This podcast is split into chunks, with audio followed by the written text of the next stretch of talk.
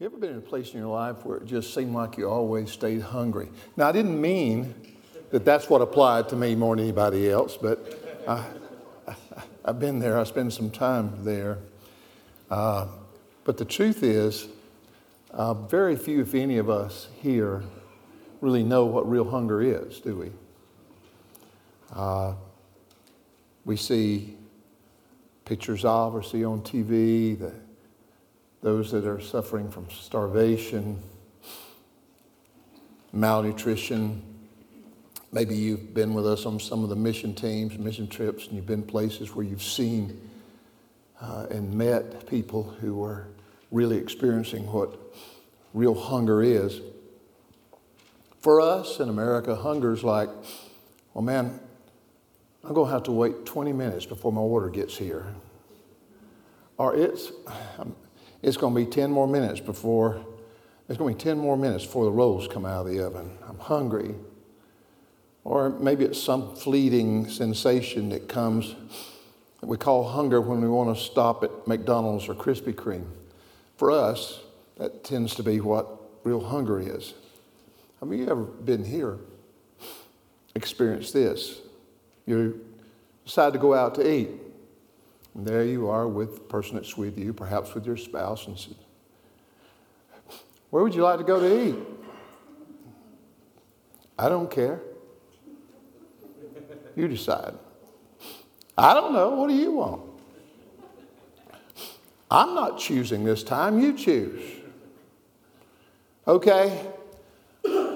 Burger King. No, I don't feel like Burger King today. Well, then, what do you feel like? I don't know. What do you have a taste for? What about Mexican? We had Mexican last time. You know,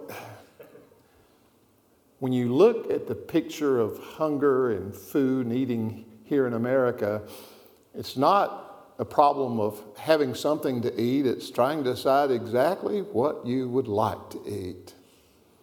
I'm not saying there's anything wrong with that, but we don't know what real uh, physical hunger is, I don't think. We actually think we're hungry when we're just craving something, like comfort food. I can identify with that. Emotions, maybe going through a little bit of stress, and you're just going to unwind. So, what do you do? You eat. Problem is, you eat and you're never satisfied. And you go on binge eating, and you eat yourself into oblivion. The old adage, what you, what you, uh, you are what you eat, unfortunately, is too true.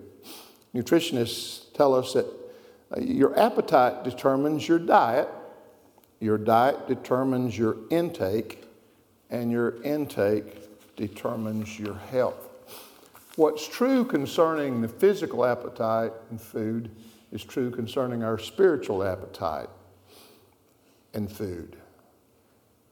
Greg Laurie, the evangelist and teacher, said, It has been said that more people have been killed by food than by poison.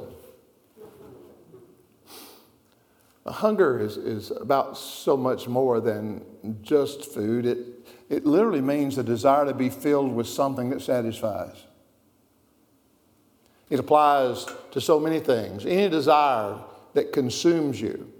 People are hungry for success, for money, for sex, for popularity, for power. Problem is, if they get it, they're still not satisfied. Today, we're spending just a few moments. We talk about being hungry for God, talking about staying hungry for God and about having a, an appetite for spiritual things. I think this is a real issue with many believers today. Matthew chapter 5, verse 6, Jesus says, Blessed are those, blessed are those who hunger and thirst for righteousness, for they shall be filled, satisfied. For many people, their spiritual life is just grab a quick snack. Some people do this on Sunday morning. It's about the only time where they really uh, give any time to listen to the word or to be exposed to any worship or anything, let's just grab a snack on Sunday. it doesn't satisfy. When a person is, is experiencing spiritual malnutrition, is, then what happens? What do you see? That person may become very dull and distant as far as their awareness or sensitivity to the, to the presence of God. They may become disinterested in things that are, we call spiritual things. Not really interested in that very much. They become weary and tired, sluggish. So many people say, you know, that's kind of how I would describe my Christian life right now. It is sluggish. It's probably on the wrong diet. People who are experiencing this uh, malnutrition uh, often become very negative, stressful, anxious, and they just feel an emptiness and unfulfilled. They know there's more. And they know that they're not where they could be, not where they should be, but this is just where, where they are. I don't know if you can connect with that or not. So I'm, I'm going to look very quickly at some ways to increase your spiritual hunger, your hunger for God. First of all, very basic is you got to recognize your need. Some people just to be, seem to be satisfied with life as it is. The level where they are in their relationship with the Lord. It's get by. It's okay. I'm comfortable with it. Doesn't it? Doesn't that, doesn't that sound like, uh, doesn't that sound like a person that can just maybe attend church regularly or be involved even in types of ministry? But it's this type of spiritual life, not this type of spiritual life. It's where everything just kind of comes to a standstill and a stagnant. You got to recognize, Lord, there is more. I recognize this is not where you want me to live as a believer.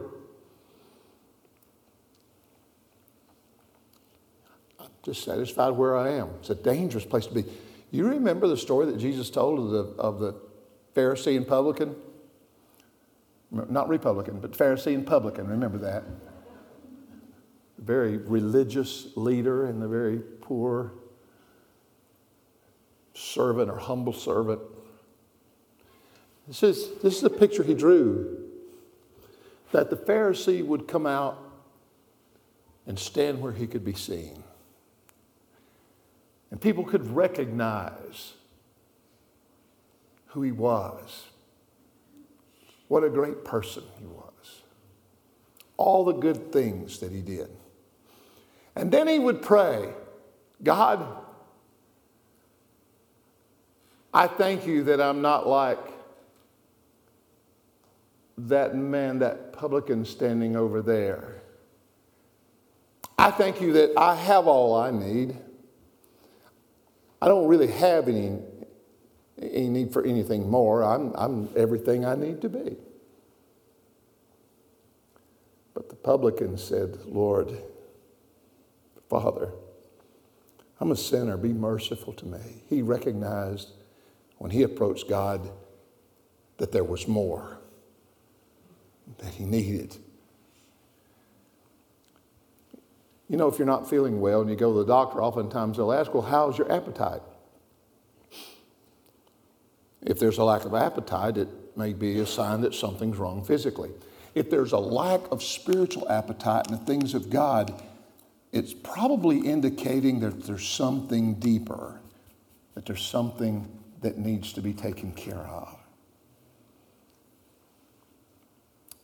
John chapter 6, beginning verse 33, Jesus said, the true bread of heaven is the one who comes down from heaven and gives life to the world. The disciple said, Sir, give us that bread every day. And Jesus replied, I am the bread of life. Whoever comes to me will never be hungry again. Whoever believes in me will never be thirsty And What a promise. Essentially, what he's saying is, is, you know, you have all these other appetites, but I want you to know that you're looking at, or I am the one the only one that can satisfy you. I'm the only one that can fill that empty place. I'm the only one.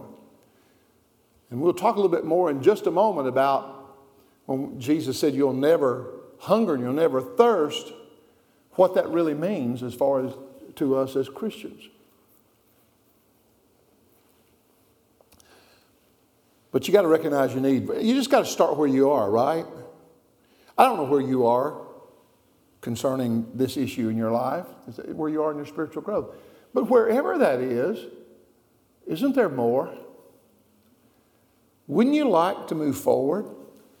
Don't you think there's something you could be experiencing and walking in and a closeness you don't have? Don't you think it's there?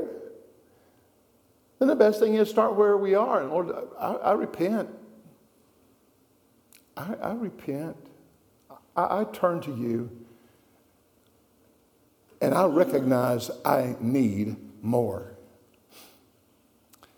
I think every believer has an appetite, a longing for something more in a relationship with God.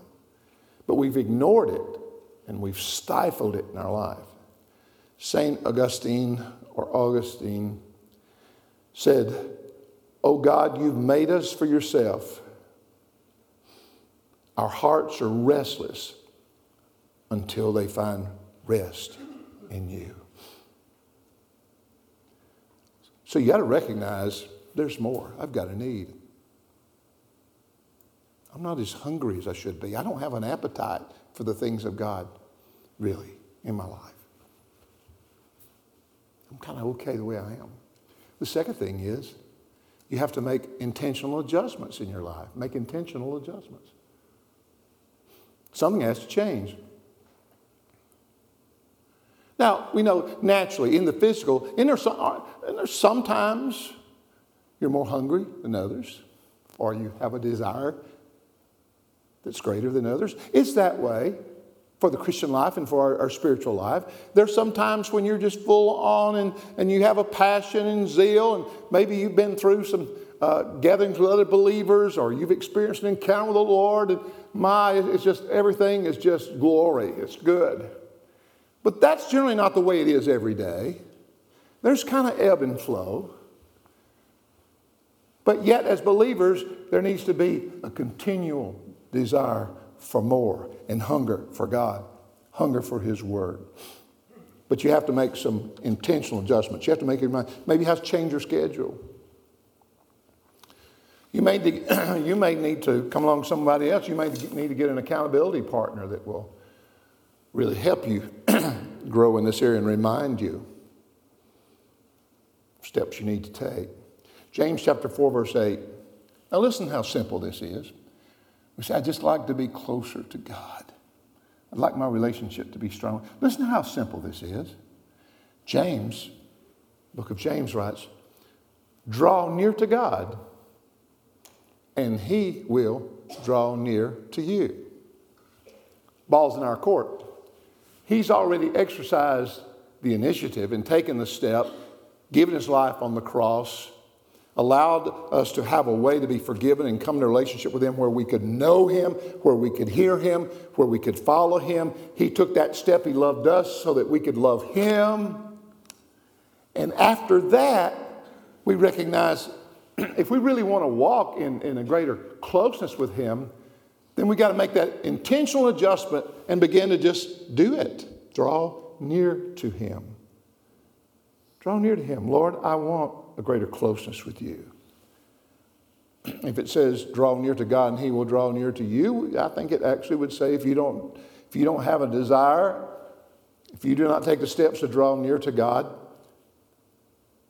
then you may not, you probably will not experience Him drawing near to you or His presence with you.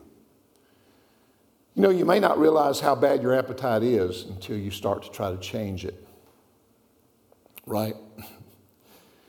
But we have to make intentional adjustments in our life for spiritual growth if we're really hungry. Third thing is, we have a responsibility to starve competing appetites. Starve competing appetites. There's all kinds of things out there that that want your attention. There's all kinds of things there that will draw you to themselves, things that you want, things that you desire. things that you're hungry for. John Piper said, The greatest enemy of hunger for God is not poison, but apple pie. It's not like it's some terrible evil there that's a danger. It's the fact that there's things that, that, that we desire, that we want, that taste good, that we want to experience, we want to do. He goes on and says, It's not the banquet of the wicked that dulls our appetite for heaven, but the endless nibbling at the table of the world. It's not X rated video, but prime time dribble of, of triviality that we drink in every night at home. When you eat junk food, you decrease your appetite for nutritious food. the same is true when it comes to our hunger for God and spiritual things. When we're full of the wrong stuff and satisfied with ourselves. Competing appetites. So we can all be convicted a little bit before we go home today. Competing appetites that we may have that, that sometimes you need to starve or limit or control in your life. Facebook, media, devices. You know, something that can be such a blessing. We, we don't realize, unless you maybe are older, like some of us are, it, it does, you don't realize just how much things have changed, even as far as communication. We have the means to communicate better today than ever before in history but we communicate less today than probably years gone by, right? We sit with family or we sit in a restaurant or we go to a ball game. I was at a ball game not too long ago. We were at some ball games and I was there and there was just a sea of phones. The ball game was going on. They were playing the game. They were glued. It's like you probably saw, this might have been on Facebook because I visit there from time to time. It's not necessarily evil in and of itself, although its owners may be. But the um, you saw a little thing where a man was supposedly standing in heaven. Didn't you see that? Standing in heaven there, the clouds were around there, and and I think St. Peter or someone was supposed to be over here, and there was this there was this man that had died and gone to heaven there, and he was like this. And St. Peter said, I don't know what the deal is. He just stands there and stares at his hand all day long. And that's kind of the way we are. How do we do without those things? How, I grew up in a time where if you were going to be away from home, you couldn't call back. You couldn't check up on anything unless you found a Anybody ever seen? Have you ever seen a payphone? Have you ever seen a phone that you dial like this? Things have changed so much.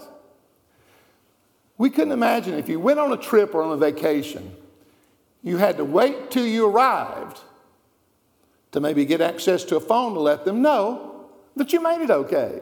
Now you can, now you can FaceTime. You can, I mean, you can back and forth all the way the whole journey. Now, that can be a great blessing, but it also can be a tremendous hindrance in your life. It can.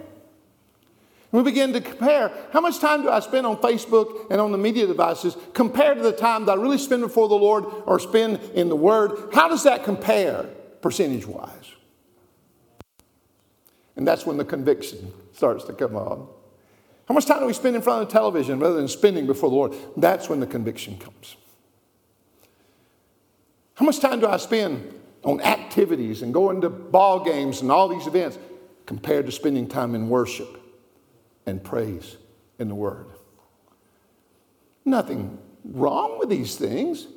It's not that they're evil or wrong, it's just that we do them in excess and we let them control our life instead of us controlling. Is that not true? Would everybody in the house agree to that?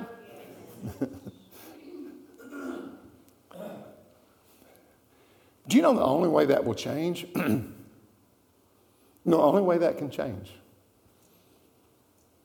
is you have to starve those appetites or you have to begin to limit them in your life. Do you know the only one who can do that? Unless you're little, small child at home and your mom and dad makes you do that, which they probably won't. But if you're there, if you have to decide for yourself, God, I'm giving too much time to this. I'm devoting too much energy, energy to this. I, I, there's a way to do these things in moderation. There's a way to plan your day so that you don't allow these things to capture your life and control it. Now, I think what I'm saying is true. And, and, I'm not preaching at anybody. I just think this is a valuable lesson for us all because it sneaks up on you. Because you begin to eat little, but little by little, and you nibble, and you find yourself doing what we call at home with these things. We just graze all day long. I don't eat a certain number of meals a day, I just graze all day long. Well, anyway, we'll move on from that. Well, these things, you know what, folks? These things become spiritual suppressants. You know how you can take things that will suppress your appetite where you don't feel hungry anymore? We allow things in our life that become spiritual suppressants where we no longer have that continual desire for Him. it doesn't have to be that way. Thank God it doesn't have to be that way. But it, it happens. Jesus said in the parable there, in Luke chapter 8, he was talking about the sower sowing the seed. And he said, he said, now there was one or there was seed that fell among thorns.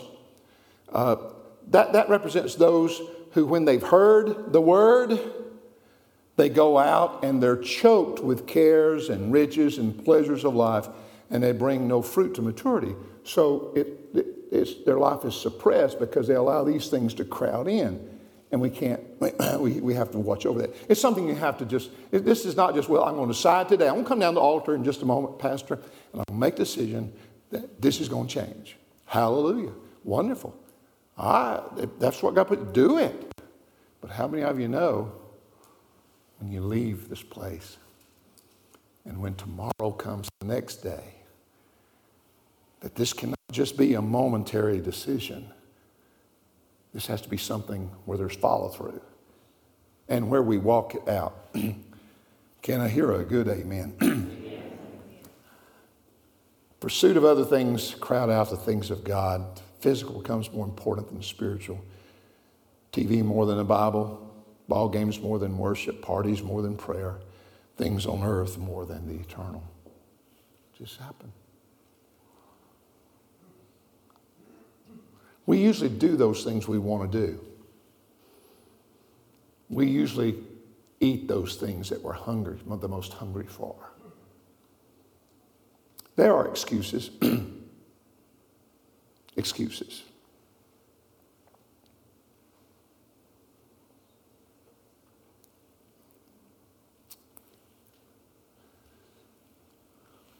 Luke chapter 14, Jesus told a parable. He said, A man prepared a great feast and invited many. And he said, Come to the banquet, come to the supper. It's ready. So he sent a servant out. And when he went out to invite folks, here's some things that happened. First, he came to someone and said, You know what? I know that. I know that sounds wonderful and I appreciate the invitation, but I, I just bought some land. I bought a field, a field, and I need to go see it. Please have me excused. First of all, I'm not too sure how wise this person was. You know, that he'd be like buying ocean property in Nevada or somewhere. You know, he, he had never, he'd never seen it. Now, he didn't have somebody that could shoot him a picture over on the phone. He couldn't investigate it by going online. He said, You know, I bought some land. I need to go check it out. Second person was invited, very similar. He said, I bought five yoke of oxen, and I need to go examine them. Well, that wasn't too sharp either. He said, Please have me excused. You see, these two represent business They represent the, the daily responsibilities of the job and employment and money, taking care of your family, feeding your family. That's, that's a good thing to do. The problem is that they overlook the most important for something that was very temporal. Then another one made an excuse like this. Won't you come, come to the banquet, to the supper? Oh, you know what? I just married a wife. I just married a wife. And therefore I cannot come. We could go a lot of places right there, and I could get in a lot of trouble. God, keep me straight forward. You know, the very vows that they made before God to each other were keeping them away from that closeness with God. It doesn't have to, but it was because that was taking precedence over every over the things of God. Now, husbands, it's important that you give time to your wives. It's important that you listen to them. It's important that most of the time you do what they say. But you, you are still the spiritual leader of your household. You have the last word, remember? Yes, ma'am. Seriously, relationships. You can become entangled in relationships, or you can be to a point where you're pressured by circumstances and relationships that it prevents you from moving forward in your relationship and your spiritual growth. It should be a together thing, husband and wife together. Have your own private, personal time, but you should be stronger in the Lord together than you were individually. Now, Paul warned about the danger of being distracted by these things when he said, You know, it'd be better for all of you if you didn't marry. Well, good for him to say. That was kind of his slant on things because he believed the return of the Lord was imminent, just soon. It's important to give all of your time and energy to do things for God and see people come to Christ. that's absolutely true.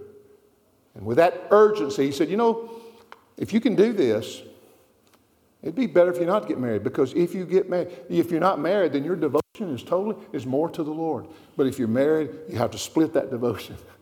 you have to divide it. You do have responsibilities at home. It's just natural. People say, I just don't have time. The truth is, it's not a time management problem, it's a hunger problem. When you're hungry, your stomach is growling, you don't usually wait around and wait for food to find you. You go find some. I know exactly where the pantry is in our house. My loving wife hides things at times in that pantry. I'm going to find some scripture that applies to that one of these days. A hungry person will make, I'm just saying, a hungry person will make time to eat. And if we're hungry for God, we will make time for Him. If we don't have any real hunger for God for, and for His Word, then there is something wrong in our life. Isn't that, is that not true? I read this, uh, Mark Batterson, a pastor and, and teacher, said, If you are not hungry for God, then you are full of yourself. Wow. I can't get in trouble for saying that because it's quote. Someone else said that first. And here's another one that's strong. Listen to this. Our hunger for the Word of God is a measurement of our spiritual health. The fourth and final thing is, and I got a little bit I'm going to go and share, but I'll do it quickly. Fourth and final thing is, if you're going to, if you're going to in, in hunger, have a hunger for God and going to grow in that, in that closeness, that relationship, that satisfaction, that fulfillment, then you have to take action. You do have to have good intentions, but you got to go beyond that. You have to take action Zacchaeus was a wee little man. A wee little man was he. All the way from vacation Bible school, we heard of Zacchaeus. He was a little short dude. But there was something, I mean, he was, he was a tax collector. He was IRS revenue. He was a thief, dishonest. Most of the people didn't, didn't like him at all. He probably lived in some level of wealth that actually was extorted from someone else. He was a pawn of, of, the, of the Roman government. And yet, I don't somehow, when he heard about Jesus, something went off inside of him, or the thoughts in his mind, he said, I've got to see about this. I got to check on this. So much that he just didn't sit around and wait and said, Well, maybe he'll come, maybe he'll come to my house. What did he do? He went into the streets. He had to find out exactly where he was traveling. There's probably only one main street, so it shouldn't have been a problem. But he went to the place where the journey was going to be. He was a little man. If you're short and you're in a big crowd, it can present a problem at any event watching parades. If you don't get in the front row, you may miss the whole thing. He heard probably the sounds of people crying out, waving, cheering, reaching out, heard accounts of people being healed. And Jesus was coming in his direction. And he didn't just stand there, he took action. He couldn't get in between the crowds to be right there on the streets. He saw a tree. And he, do you can you imagine? It takes humility and a burning desire to do something for a grown man who was supposed to be respectful, respectable, but though most people didn't respect him, for a grown man to come to that place where people's all around. And he found a tree there next to the road and he climbed up. Probably sat on a limb. Now, that's somebody who really wants to have an encounter with Jesus. He had a hunger. There's a whole lot in that little account story. We won't go on. Here's the, here's the wonderful thing about it Jesus is walking along the pathway there and down the street, people everywhere, crowds everywhere, things going on. And he looks up in the tree.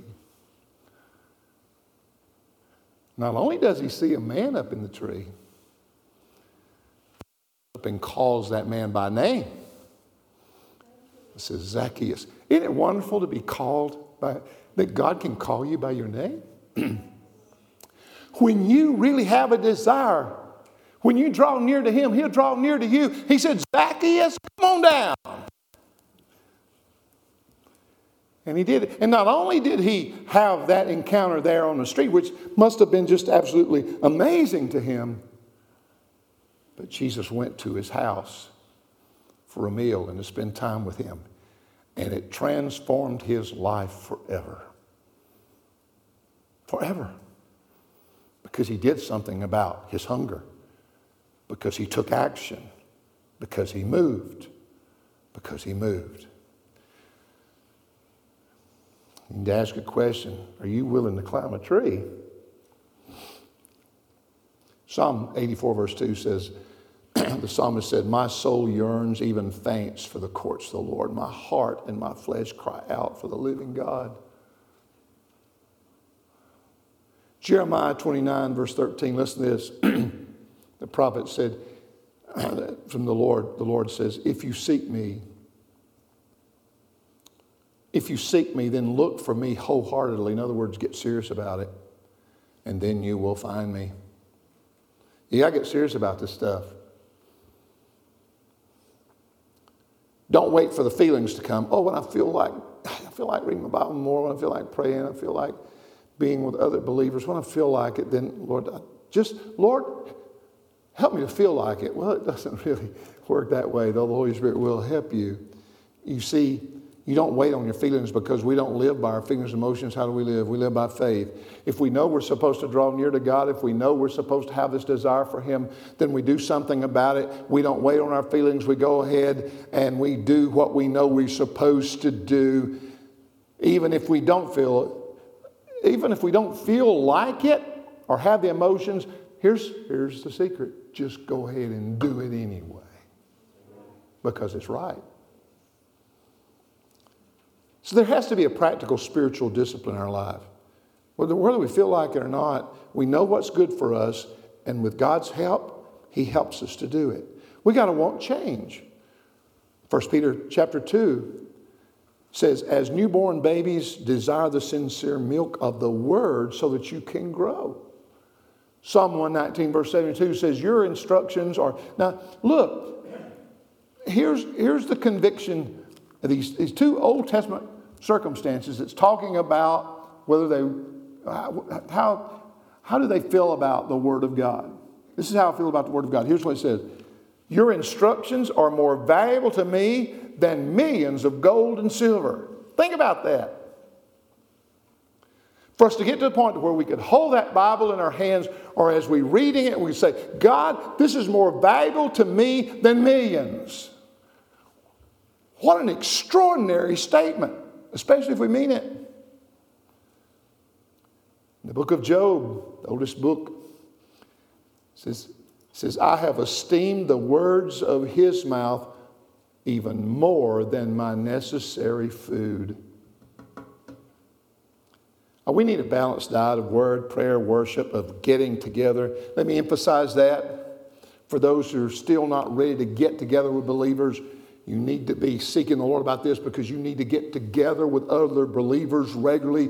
You need to do that. You need to be in worship with them. You need to be in fellowship with them. You need to get together in a place where you can serve the Lord, where you can experience His presence, and where you can be plugged in and do what He's called you to do.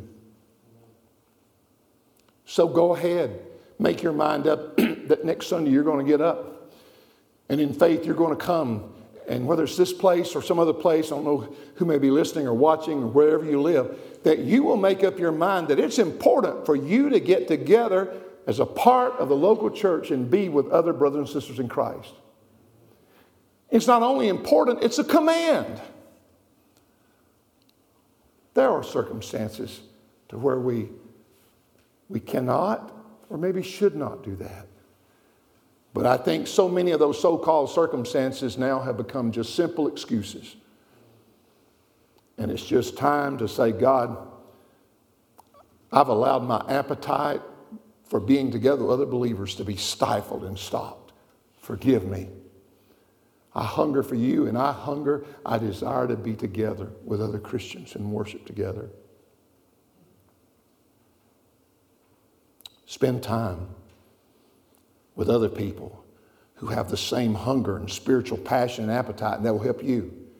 If you're hanging around someone that's just blah all the time and they don't not really don't ever really have anything very positive to say, or maybe you never hear anything come from them that's about their spiritual life or about Jesus or about anything along that line, chances are you won't. That's good for everybody to get together who have the same passion, the same hunger. And then you can take that as you grow and develop and spread that to those who may become along your side who are not living or walking that way. What an influence you and I could be. Spend time with us. You know, it is so important for Christians to be together. I have discovered over 50 plus years being in the ministry that those who withdraw from fellowship and relationship with other believers are those who usually have lost, to some extent, have lost their hunger for God and for spiritual things. I'm saying it reveals a spiritual need in your life if you don't care. I've found people when they get to a place where they don't really want to grow in a relationship with God, I'm talking about any, to anybody, about anybody, I have found over 50 years that one of the first signs of this is they begin to back away from the church and from other believers. Now, this might not be the case of some who are watching online.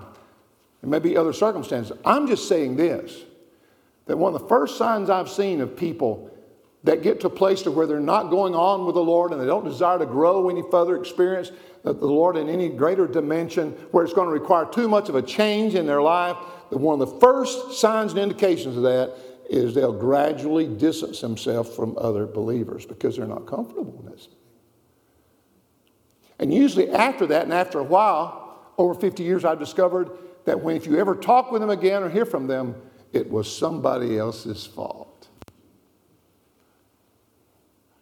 Uh, but it doesn't have to be that way. God wants his people to be together. God wants us to take advantage, to be together with uh, maybe two or three other believers, or to come together here and worship on Sunday morning because there's a strength that comes from that. and let me tell you something I believe you can experience the presence of the Lord alone, at home, or wherever you are. I believe you can personally experience His presence.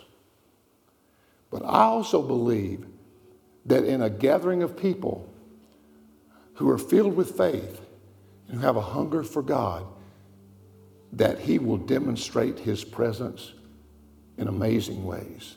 I think something happens in the corporate gathering of believers that in many ways is different than happens to individuals. I believe we see it in Scripture. Jesus said, We're two or three together. You'll find me. You'll find me. Well, strong word this morning. But it's a challenging word. The amazing thing about this is that it's a cycle. Let me say this for it's a cycle. You remember Jesus said, if, if, if you, I, am the bread, he's the bread of life, he's the water, life, living water. he says, if you partake of me, then you'll never hunger, you'll never thirst again. He is the only one that can satisfy completely. Amen? But here's the amazing thing it's a cycle that when you hunger and desire more of the Lord in your life, when you do that, He fills you up. Bless the hungry, they'll be filled. But as you continue to do that, it's just like when you eat. You start out by eating until you are full. But you keep wanting to eat, so as you continue to eat, what happens? Your stomach stretches and expands. It makes more room for more food.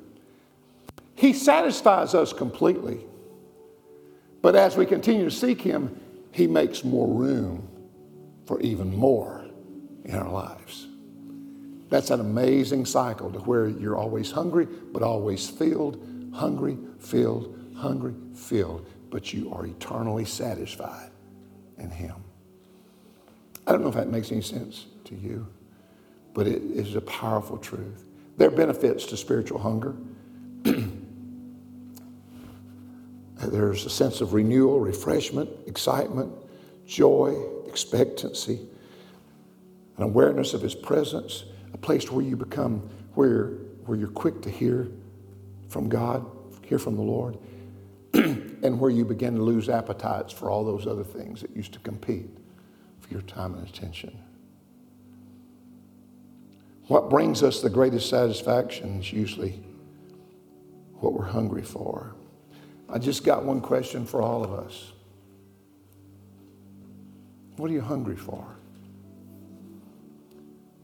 What do you want and desire when it comes to that real relationship and walk with God.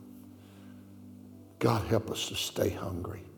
Oh, God, help us to stay hungry. Amen. Stan, I want to pray over you today before we go.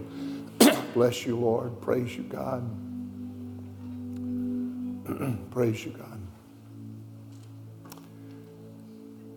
Father, I believe that by your Holy Spirit today that you have just spoken to us today through your word. And then, as individuals, we've heard it as a personal word from you. You know who we are. You know where we live. You know what's going on in our life. You know where we need to be. So, Father, we submit our lives to you right now. Oh, Lord, forgive us to where we've allowed other things to crowd in and take the place where only you belong. Forgive us for allowing our spiritual appetite to become dull and sluggish because we've had an appetite for to, in excess for other things, and they were all more important than you, Lord. Forgive us. We've been reminded this morning, Father, that when we really hunger and thirst after you, when we draw near to you, that God, you will come to us and work in our lives in an amazing way, and you will change us and you will transform us. And Lord, you'll continue to do that in our lives. Create in us, Lord, a heart that burns with a desire to know you better and to follow you closer. I pray over every person in this room, every person that's listening, that's watching today, or that joins us later in the week online. I pray that God will just reach right through His Word and right at this moment to you and stir up those things in your life to where you'll say, Lord, I hear you. I hear what you're saying, and this is what I want to do. I'm hungry for you, and I'm going to make the adjustments that I need to make. And I'm going to begin to starve out those things that interfere with that, with you, with following you. And I'm going to just go ahead and do it in obedience and confidence. And I expect, O oh Lord, a renewed, refreshed, power filled sense of your presence. And Lord, an understanding of your call on my life. And I thank you for that. I declare it over this people right now. And I thank you for doing it as we open our hearts up to you. We receive it now in Jesus' name. If it's your prayer in the heart, would you agree with an amen? amen? Hey, before we go today, it's a good time to give a good praise offering and shout to God. It's always a good way to leave. God bless you. We love you. Have a great day.